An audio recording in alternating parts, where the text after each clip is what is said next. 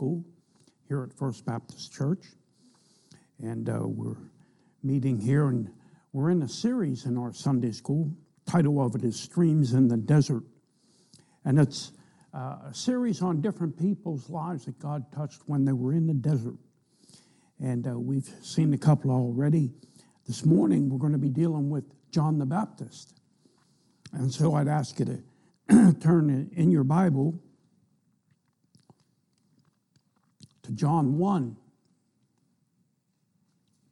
John, the first chapter. We're going to look at verses 15 through 34. I want you to follow along with me as I read. The Bible says there, John bare witness of him and cried, saying, This was he of whom I spake. He that cometh after me is preferred before me, for he was before me. And of his fullness have we all uh, have all we received and grace of for grace. For the law was given by Moses, but grace and truth came by Jesus Christ. No man has seen God at any time. The only begotten Son, which is in the bosom of the Father, he hath declared him. And this is the record of John when the Jews sent priests and Levites from Jerusalem to ask him, Who art thou? And he confessed and denied not, but confessed, I am not the Christ. And they asked him, What then? Art thou Elias? And he saith, I am not. Art thou that prophet? And he answered, No. Then said they unto him, Who art thou? That we may give an answer to them that sent us. What sayest thou of thyself? And he said, I am the voice of one crying in the wilderness, Make straight the way of the Lord as said the prophet Isaiah. And they which were sent were of the Pharisees. And they asked him and said unto him, Why baptizest thou then, if thou be not the Christ, nor Elias, neither that prophet? John answered them, saying, I baptize with water, but there standeth one among you whom ye know not. He it is who coming after me is preferred before me, whose shoes latcheth I am not worthy to unloose. These things were done in Beth, Beth, Arbar, Beth Arbara, beyond Jordan, where John was baptizing. The next day John seeth Jesus coming unto him and saith, Behold, the Lamb of God, which taketh away the sin of the world. This is he of whom I said, After me cometh a man which is preferred before me, for he was before me. And I knew him not but that he should be made manifest to Israel. Therefore am I come baptizing with water. And John bare record, saying, I saw the Spirit descending from heaven like a dove, and it abode upon him. And I knew him not. But he that sent me to baptize with water, the same said unto me, Upon whom thou shalt see the Spirit descending and remaining on him, the same is he which baptizes with the Holy Ghost. And I saw and bear record that this is the Son of God. And let's pray this morning. Father, once again, we come to you and seek you and ask you to meet our needs here as we gather in this place. I pray that you would help us to, to see the truths that you have for us in this, in this study on John the Baptist. Lord, he was such a, a herald for you and such a courageous man for you. And oh, might we emulate him in, our, in the ministries you've called us to and the things you have for us to do. Might we be faithful like he was. And Lord, might we learn from him this morning. Now, Father, you know we'd much rather be meeting with the church and with the people in the church house this morning. But for whatever reason, that's not to be. So we pray that you would bless our efforts. And as we go out on this streaming, that it, the lesson will still be a help and a blessing to those who hear and those who watch. And we pray it in Jesus' name. Amen. Well, we're delighted to have you join with us this morning in this streams in the desert that we're looking at. And uh, each week we're taking a different Bible character. And this week, as I said, it's going to be John the Baptist. And we've read about him here in John chapter 1. People oftentimes use an excuse when you confront them, and they say, I would do that, but I'm just a I'm just a common person. I'm just a young person. I'm just an old person, or whatever excuse they use. And you know, John could have used excuses as well, but instead, John determined that he would be just a voice for the Lamb of God. And consequently, God blessed the ministry of John the Baptist, and he paid him a very high compliment. He said, There is no greater prophet born of women than John the Baptist. The truth is simply that God can use anyone who will be yielded to him, and John is proof of that for us. Now, when we read about the life of a great person in the Bible, oftentimes we automatically assume that things were different for these people that we read about. These heroes of the faith that we see them couldn't have been couldn't have had the same problems we have. They couldn't have been just common men like us. These must, men must have been in some way superhuman and super spiritual, but that's not the case. The scriptural accounts teach us that these men were people of like passions, and we think about Elijah over in James, who was a man of like passions as we are. And so we see that. And this morning I want to talk to you about just a voice. Just a voice. One thing about realizing that these Bible characters were, were real people with real uh, passions, so to speak, and, and uh, the limitations of, of humanity, it, uh, it gives us hope. And we, we realize if, if God can demonstrate his power so mightily through a servant like John the Baptist, then he can do so with us as well. The Bible teaches us God is not a respecter of persons, according to Romans 2 and verse 11. Many Christians, when polled, state that they would like to have power with God. Yet it seems that our 21st century churches are producing more carnal Christians than ever before. And the problem is not with the Word of God. It's always been powerful, it's always been able to produce change. The problem isn't with God, for he's immutable and changes not. Malachi 3 6. Perhaps the problem is with us. It might just be that we just don't know how to have the fullness of the power. The life of John teaches us a great lesson about spiritual power.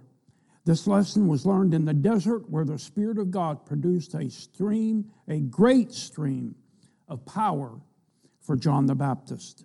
So, the first thing we're going to look at is the context of his life. The context of his life. We don't have time to read it, but in Luke chapter 1, verses 13 through 80, it deals with the birth of John the Baptist. Much could be learned from him if we would understand the context in which God brought him into the world. The birth of John was no accident. His coming was a crucial point for the ministry of the Messiah, the Lord Jesus Christ. John was chosen by God to have the great privilege of preparing the way for Jesus to enter into his own public ministry. So, big point number one, we see the birth of John fulfilled in prophecy. And uh, his birth was prophesied. Uh, John's parents were godly people, as we read in Luke chapter 1. We learn how Zacharias, his dad, was a priest and uh, ministered as a priest. And in Isaiah 40, we read about the forerunner who would come to prepare the way of the Messiah. John the Baptist is that forerunner, fulfilling the prophecy from hundreds of years earlier. Not only was the birth of John prophesied in Scripture, but it was also foretold to his parents. The angel of the Lord came to Zacharias and came to Elizabeth and foretold them that, uh, that they would have this, this, this one who was sent by God. We read the account of how when the angel came to Zacharias, he was, uh, he was kind of a doubting uh, man, I guess. And uh, so the angel uh, put something on Zacharias. He said, You will not speak until the child is born. And uh, Zacharias was, was mute from that point on until they named John the Baptist. And when they was naming him, there was an issue about uh, his wife said to name him John, and the people said, Well, uh, why in the world would you name him John? And Zacharias at that point was able to speak up and say his name is John. So his birth was no accident. And he was brought into this world to perform a specific ta- uh, task. And that reminds us that every one of us was born into this world with a specific ta- task. We're not here by accident. Christians are here to fulfill a specific purpose for the kingdom of God. By virtue of that fact, there's something special about our ordinary lives. So the birth of John fulfilled prophecy. And the second thing is, John grew up in privacy. We read about John, he was kind of a strange individual. He lived in the wilderness. He wore a camel's hair, uh, a camel's hair girdle, and uh, he ate locusts and wild honey. He was a strange individual. But as we see that, we see how he was removed from the crowds. We're told that John retreated to the deserts and grew up in relative obscurity. It's possible that as he came to the temple every year, he saw the boy Jesus. Each individual grew along natural courses while preparing to enter a powerful public ministry. So he, he may well have seen Jesus as he came to Jerusalem on occasion, uh, but now he would grow into one ministry. Jesus, of course, would start another public ministry. But we think about John in the deserts and realize that growing up in the desert shielded him from the uh, influence of the rabbis and the leaders of the Jewish uh, religion that he would have received if he had been in town. And God needed to keep him uh, from their, their heresy, so to speak. But like a lot of other great prophets, John received his education uh, in, the, in, the, in the desert place. He was trained in solemn communion with his God. Just as he had grown up in the deserts, he began his ministry in the deserts of Judea and the deserts that surrounded the Jordan River. Of course, John did a lot of baptizing in the Jordan River.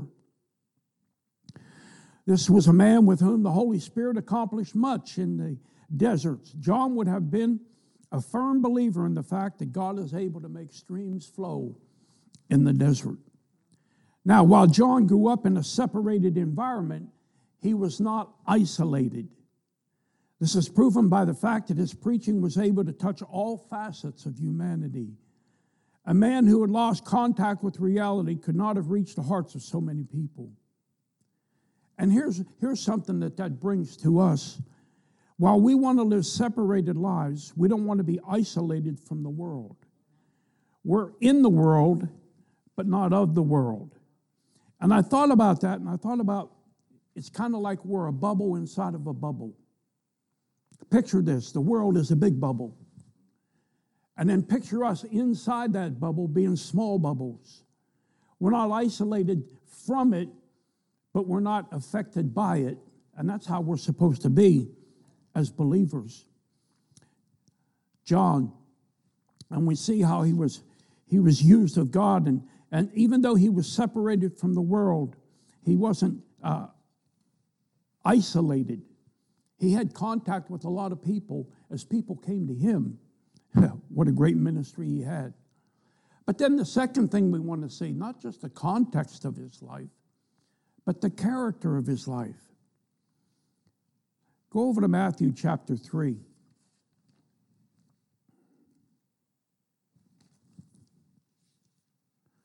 Look at verse 7.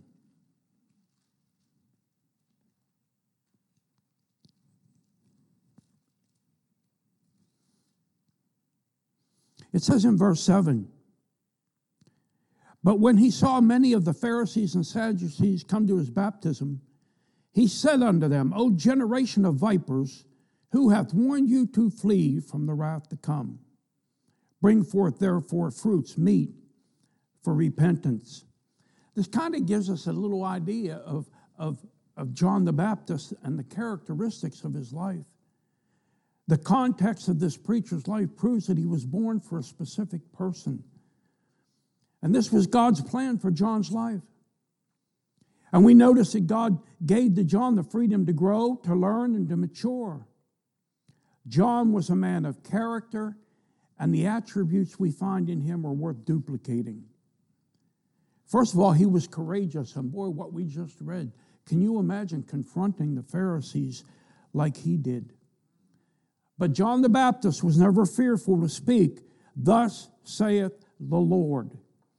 It didn't matter to him whether he was addressing sinners in the desert or kings in the palaces. What mattered to John was that people knew where they stood before a holy God. And that courage would be, uh, ultimately cause John to become a martyr. And uh, John's courage was demonstrated, number one, when he spoke out against the religious leaders. Now, we've read about that in Matthew. The common people uh, I'm sorry, the majority is not always right, somebody said. And you know, that's so true. Sometimes we think because more, more people are involved in this uh, religion or that religion, it must be the right. No, no, no, a thousand times no. More doesn't make it right. Uh, many times people follow as a lamb to the slaughter, and that's a shame. The common people had learned to fear these religious leaders, knowing that they had uh, the authority to enact burdens on them. And so the common people feared religious leaders of the day, but John wasn't afraid of them. Therefore, the common people heard John gladly. He, was, uh, he became a champion of the common man. Uh, he was kind of like one of us. We need to also point out that God began to exalt John in the eyes of the public. John started to become somebody. People heard uh, he's out there preaching, and people were getting baptized, and, and uh, his name started to be thrown around. But understand this he did exactly what we're supposed to do, in that he, he didn't take any glory or honor for himself, he pointed people to the Messiah. And that's what we're supposed to do. It's not about us, it's about him. John directed their eyes to the Lamb of God that would take away the sin of the world. And that's what true ministry is all about pointing people to the Savior. And that's a ministry every one of us ought to have. So, John, we find, was a courageous man. And uh, we'll talk a little more about that in just a minute. But he was also a zealous man. And uh, in John 5 35, go over there. John 5 verse 35.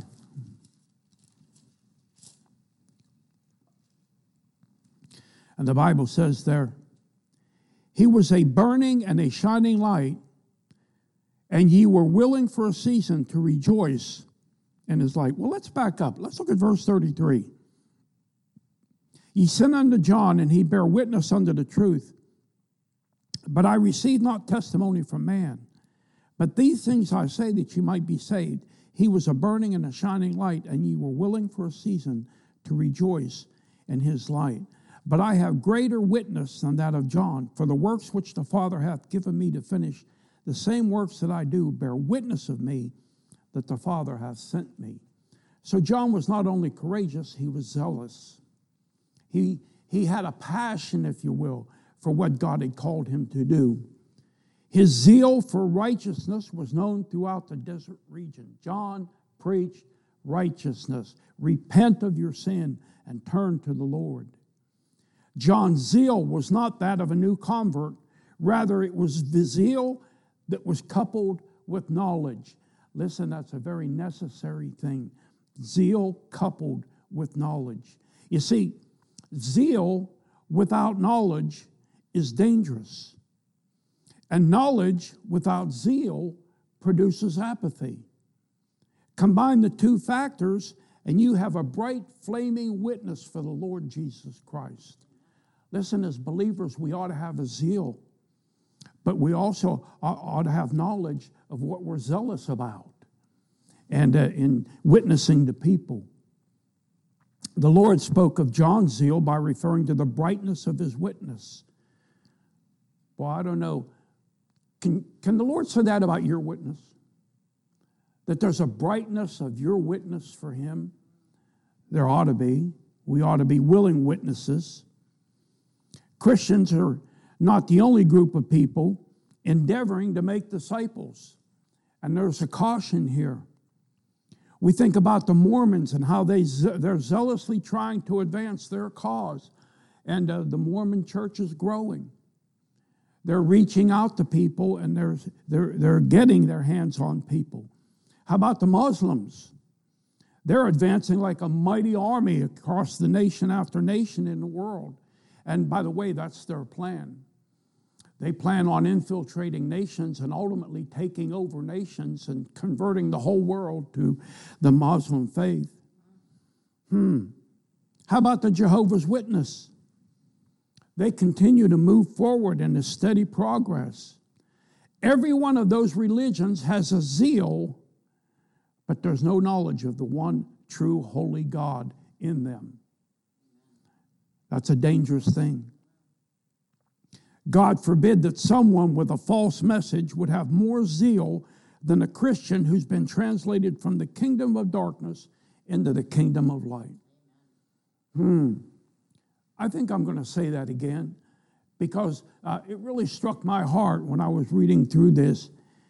God forbid that someone with a false message would have more zeal than a Christian who's been translated from the kingdom of darkness into the kingdom of light. And I made a little note right beside that statement. And I said, it's all too true today. You know, we, we belittle, if you will, oftentimes uh, the Jehovah's Witness and the Mormon uh, because they spread a damnable heresy. But on the other side of it, we have to give them credit. They're, they're, they're diligent and faithful to spread their heresy.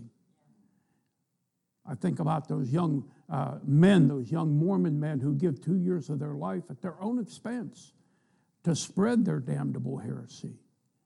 And uh, we can't even get Christians to give an hour a week. It's so sad. And so, but John, John had zeal and he had knowledge, and he used it in his ministry there. And then the third thing about John, John was holy.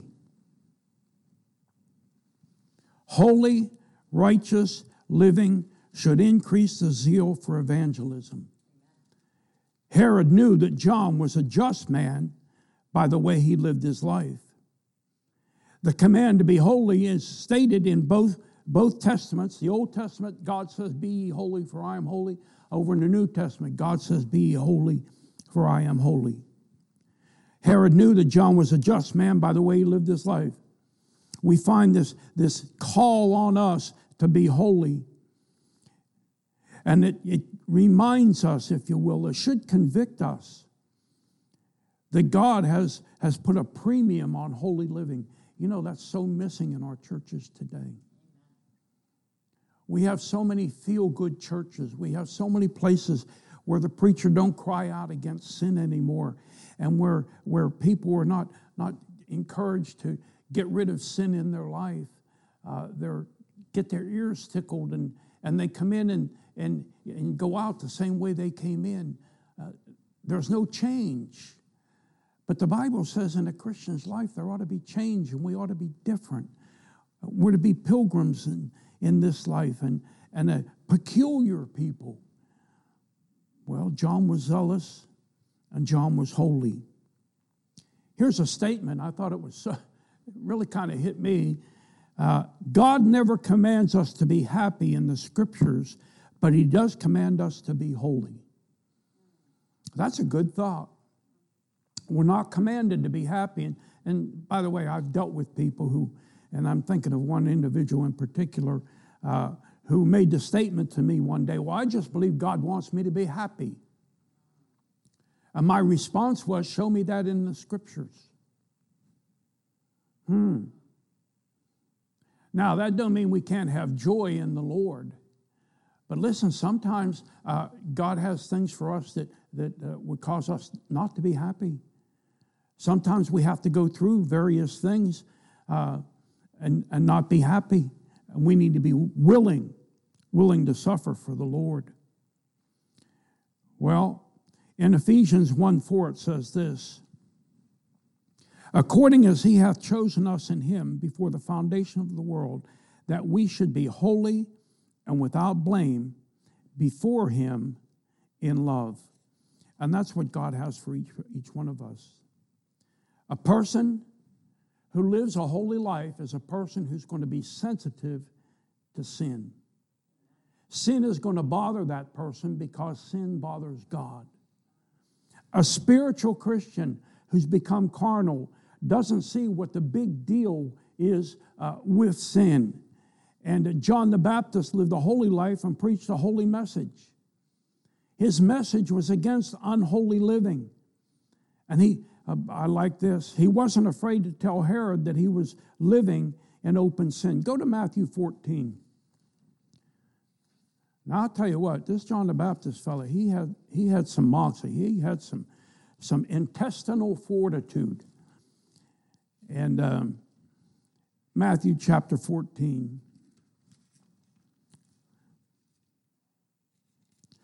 And verses 3 and 4.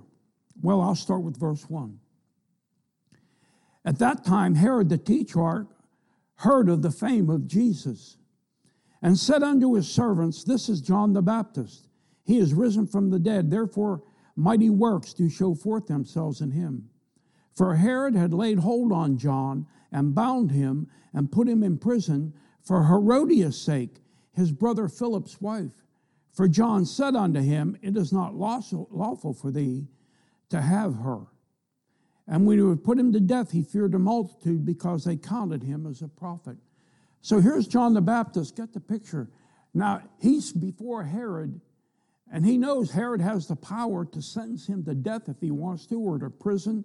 Uh, his, his life is in the hands of Herod in a lot of ways. Of course, we know ultimately it was in the hand of the Lord. But John was coming before the authority of his day. And when he comes before him, he confronts the authority with the wicked sin that he's involved in. He's, he's uh, uh, taken his brother's wife as his wife now. And uh, John says that's, that's, not, that's not right, that's not proper, that's not godly.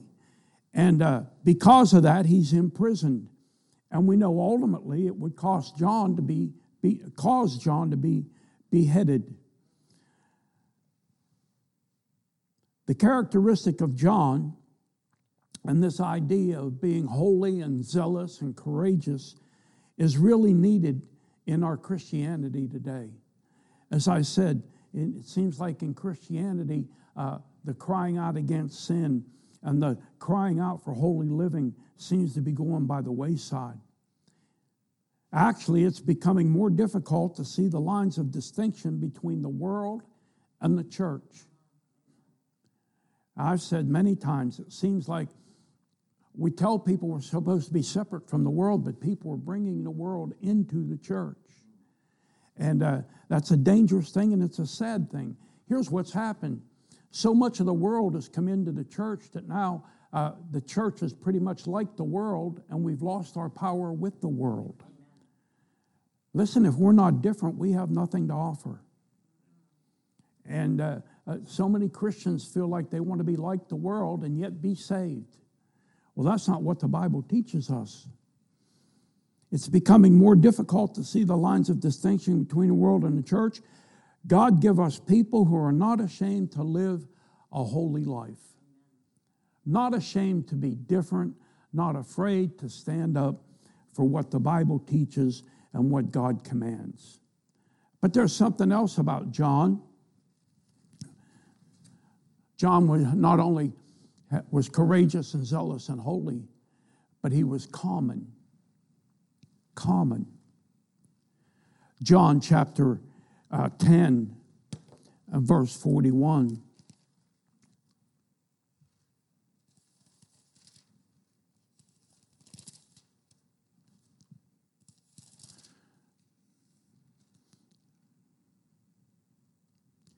And many resorted unto him and said, John did no miracle, but all things that John spake of this man were true. It's interesting to notice that John is named among the prophets. Over in Luke 7 and verse 28, go over there for just a minute. Luke 7 and verse 28.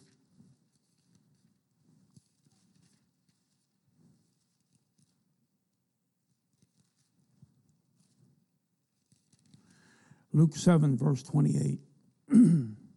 Jesus is speaking here. And he says, For I say unto you, among those that are born of women, there is not a greater prophet than John the Baptist. But he that is least in the kingdom of God is greater than he. John was a, a common man, and uh, in John 10 41, uh, we've seen that. Many resorted unto him and said, John did no miracle, but all things that John spake of this man were true. It's interesting to notice that John is named among the prophets. He's, he's in the same category, if you will, with men like Elijah and Elisha and the other great prophets. Both Elijah and Elisha performed great miracles in front of all of Israel. And we specifically read uh, on, on, as a contrast there that John did no miracle. John the Baptist didn't go about doing miracles, he went about preaching and baptizing. Even though John did no miracle, hence was just a common man, Jesus considered him the greatest prophet ever born among women. Matthew 11 11. What was it made John such a great prophet? If he gave no prophecies that came true, if he didn't stop the rains like Elijah or, or call down fire from heaven like Elisha uh, or, or, Elijah, uh, what made him so great? What was the message he preached? That's what made him great. John was considered the greatest prophet because he personally pointed people to the Lord Jesus Christ. John's message wasn't about types and shadows like many of the prophets.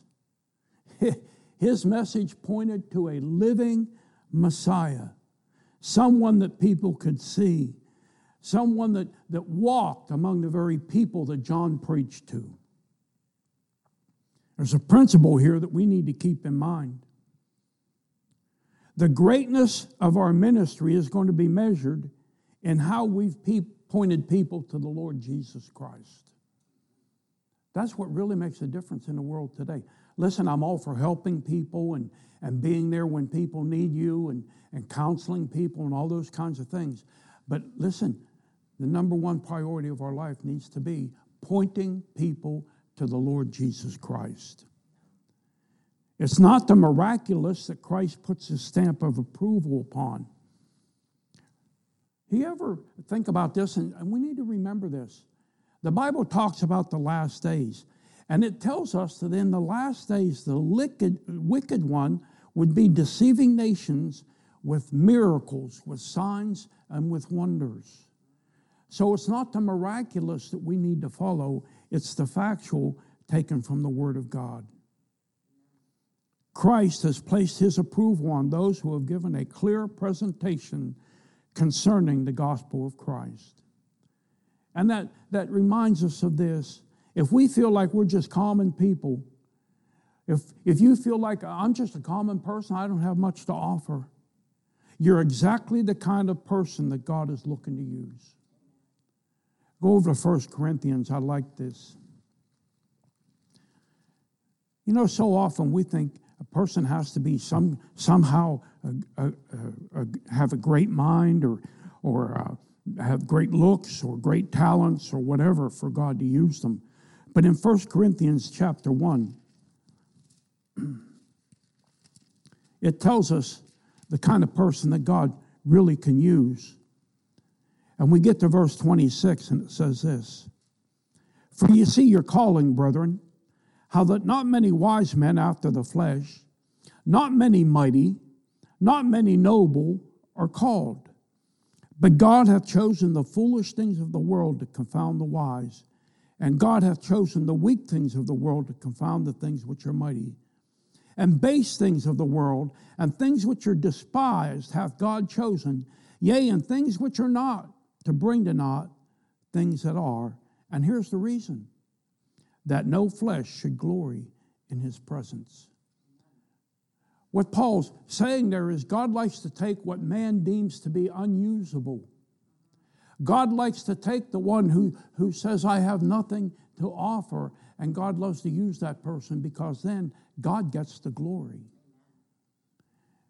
I think we need to remember that in our churches and in our ministry. We're just if we feel like we're just common people, that's right where you need to be because God wants to use common, ordinary, everyday people to do extraordinary things through the power of His Holy Spirit. Hmm. It's the Spirit of God that is able to make the streams flow in the desert. And when He does, it's unmistakably the work of God. Psalm 118, verse 23 This is the Lord's doing, it is marvelous in our eyes. Listen, John understood who he was. John understood that he was nothing apart from the empowering power of the Lord Jesus Christ and the Holy Spirit on his life. Characteristics of his life he was courageous, he was zealous, he was holy, he was common. And then notice this the calling on his life. Understand this every one of us that's a child of God has a calling on our life. Every one of us has been given talents and abilities that God wants us and calls us to use for His praise and His glory. Some have been called to preach, some have been called to teach, some have been called to serve Him in other ways, full time, missionaries, evangelists, that kind of thing. A lot of people would say, Well, I've never been called to preach. I've never been called to teach. Well, that, that statement really doesn't matter because every child of God has been called and called to be a full time Christian. You know, I've said before, sometimes it seems like Christians want to want to get up Sunday morning and put on their Christianity and come to church and act like a good Christian. But then come Monday morning, they take off their Christianity and hang it up there and say, I'll be back next week. That's not how it ought to be. We ought to be Christians 24 hours a day, seven days a week, uh, 52 weeks of the year. In everything we say and everything we do, we ought to be Christians. I made myself a little note. We ought to be Christians in the home, on the job, in the marketplace, and anywhere else we find ourselves. We need to be Christians, consistent Christians. Oh, there's so much inconsistency in the professed Christians today. They say they love Christ, they say they're saved and on their way to heaven, and uh, they say they, they want to be what God wants them to be, and yet they live like the devil. And that's not, that's not the kind of Christianity that God wants. Hmm. John had a calling on his life. We all have a calling. We need to understand that the opportunity to wear the name of Christ is a tremendous opportunity, but it's also a tremendous responsibility. Hmm? When you got saved, you put on the Lord Jesus Christ. Now you're to display him in our lives. We need to walk worthy of the calling that God has put upon us as believers. We need to be a voice. Hmm. John 1 23 through 25. Go back over there to John.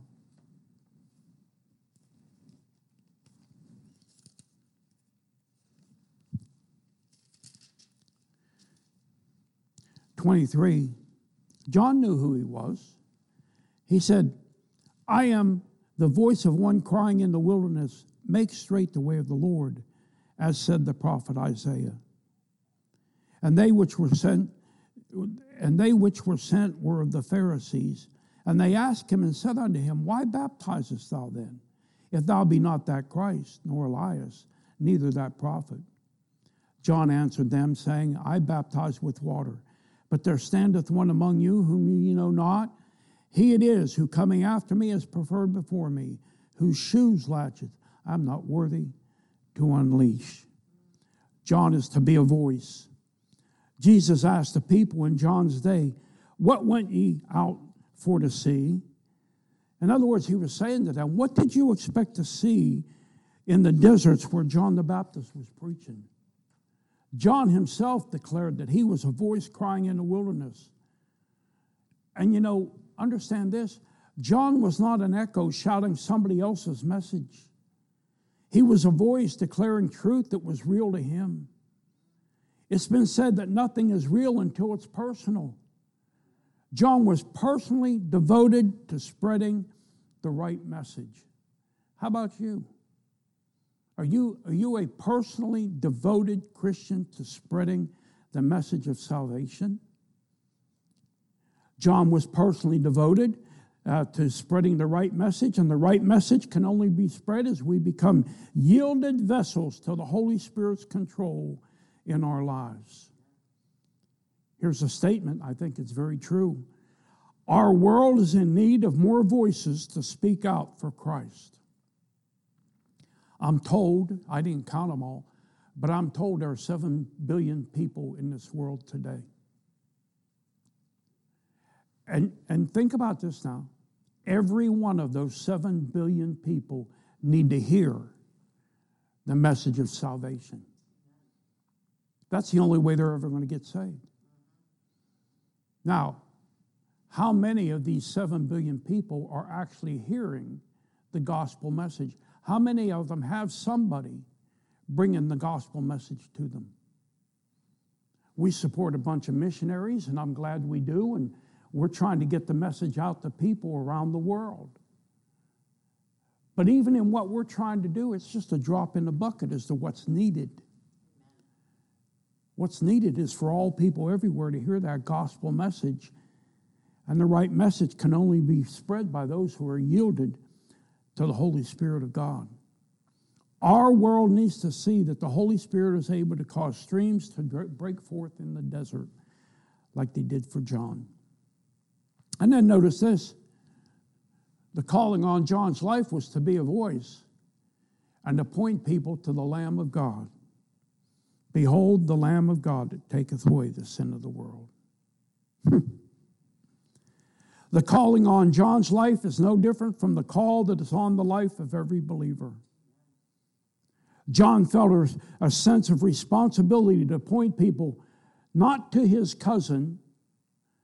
Think about that now. John's pointing people not to his cousin, but to the Lamb of God, which would take away the sins of the world. You say, what's the point? John wasn't, wasn't trying to elevate himself by tying himself to Jesus as his cousin. He was pointing to people, people to Jesus as the Messiah and the Savior, the Lamb of God that would take away the sin of the world. And that shows us that John was, was not after personal accolades. As a matter of fact, over in John 3:30, John says this, he must increase, but I must decrease. And think about this only a, a spirit filled believer can play second fiddle and be content. In the natural man, we want to be noticed, we want to be number one. But John was, was not seeking the accolades of men. He wasn't even upset when his own disciples left him to follow Jesus. One of his disciples, Andrew, would bring Christ to his brother Peter, yet it was John the Baptist that had an early influence on Andrew's life. Listen, too many Christians today are living like God never gave us the great commission that we find. Too many Christians believe that the Great Commission was only, is only relegated and applicable to pastors or church staff members. They could never imagine that Christ had them in mind when he spoke those words in Matthew 28, verses 18 through 20. Go over there. Most of us are very familiar with these verses, but I want you to see them once again today. Matthew 28.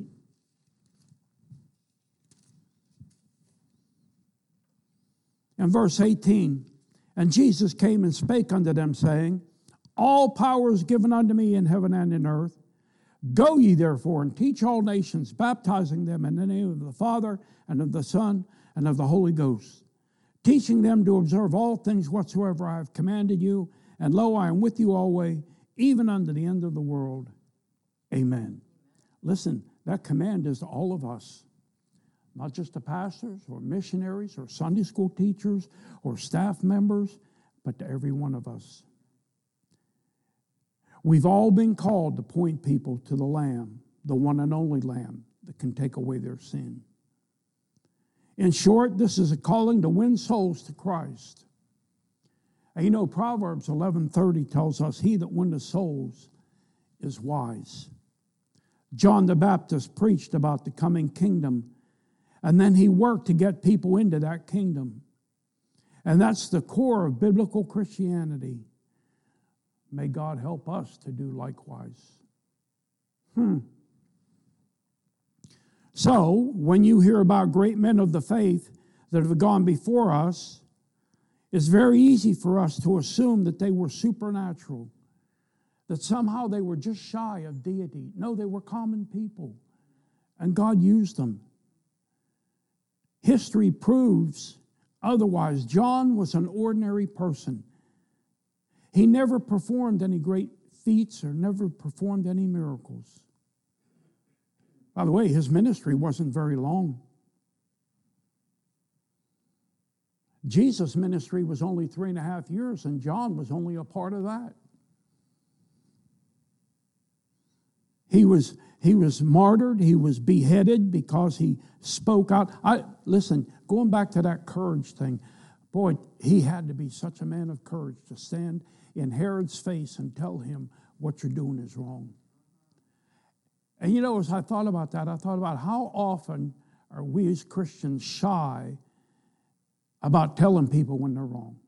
Now, I don't mean in a wicked way or, or uh, unkind way, but how often do we, do we shy away from being honest with people and sincere in our witness to them because we want to be popular? We don't want them to think bad of us. So we overlook their sin. Listen, John wasn't overlooking Herod's sin at all. So we need to point people to the Lamb of God and take a stand and win souls. John the Baptist preached about the coming kingdom. And listen, there's a kingdom coming yet. One day Jesus Christ is coming back and he's going to set up an earthly kingdom. And those of us who are saved, who have gone on before, are going to come back with him and rule and reign for a thousand years. Hmm. Listen, John was a man who's a good example for us. He was thrown in prison. The kingdom he preached about never really materialized in his life. Ultimately, he was beheaded. And yet, Jesus himself calls him the greatest prophet ever born among women. Why would he say that? He was faithful. And he delivered the most important message that a man will ever hear. Here comes the Lamb of God that will take away the sin of the world. Listen, John didn't receive the applause of humanity, but John received the applause of heaven. And that ought to be more important to us. We ought to have, have our, our eyes and our minds and our hearts fixed more on the applause of heaven than the applause of men. In the end, isn't that what really matters? May God help us to be a voice, a voice like John the Baptist, just a voice. Father, thank you for John. Thank you for his ministry. And Lord, the example he set for us in being faithful and diligent and courageous and common. Our natural man wants the accolades of men, wants the praise of people. But God help us not to, not to function as the natural man, but as the spiritual man. Help us to fulfill our responsibility to be pointing people to the Lord Jesus Christ in our lifestyle and in our words. Lord, that, that we might be strong witnesses and testimonies for you. Help us to be willing to give a word of witness when an opportunity arises. Help us to be willing to give out a gospel tract, share with people the good news of the gospel that folks would come to Christ and be saved. I pray all this in Jesus' name. Amen.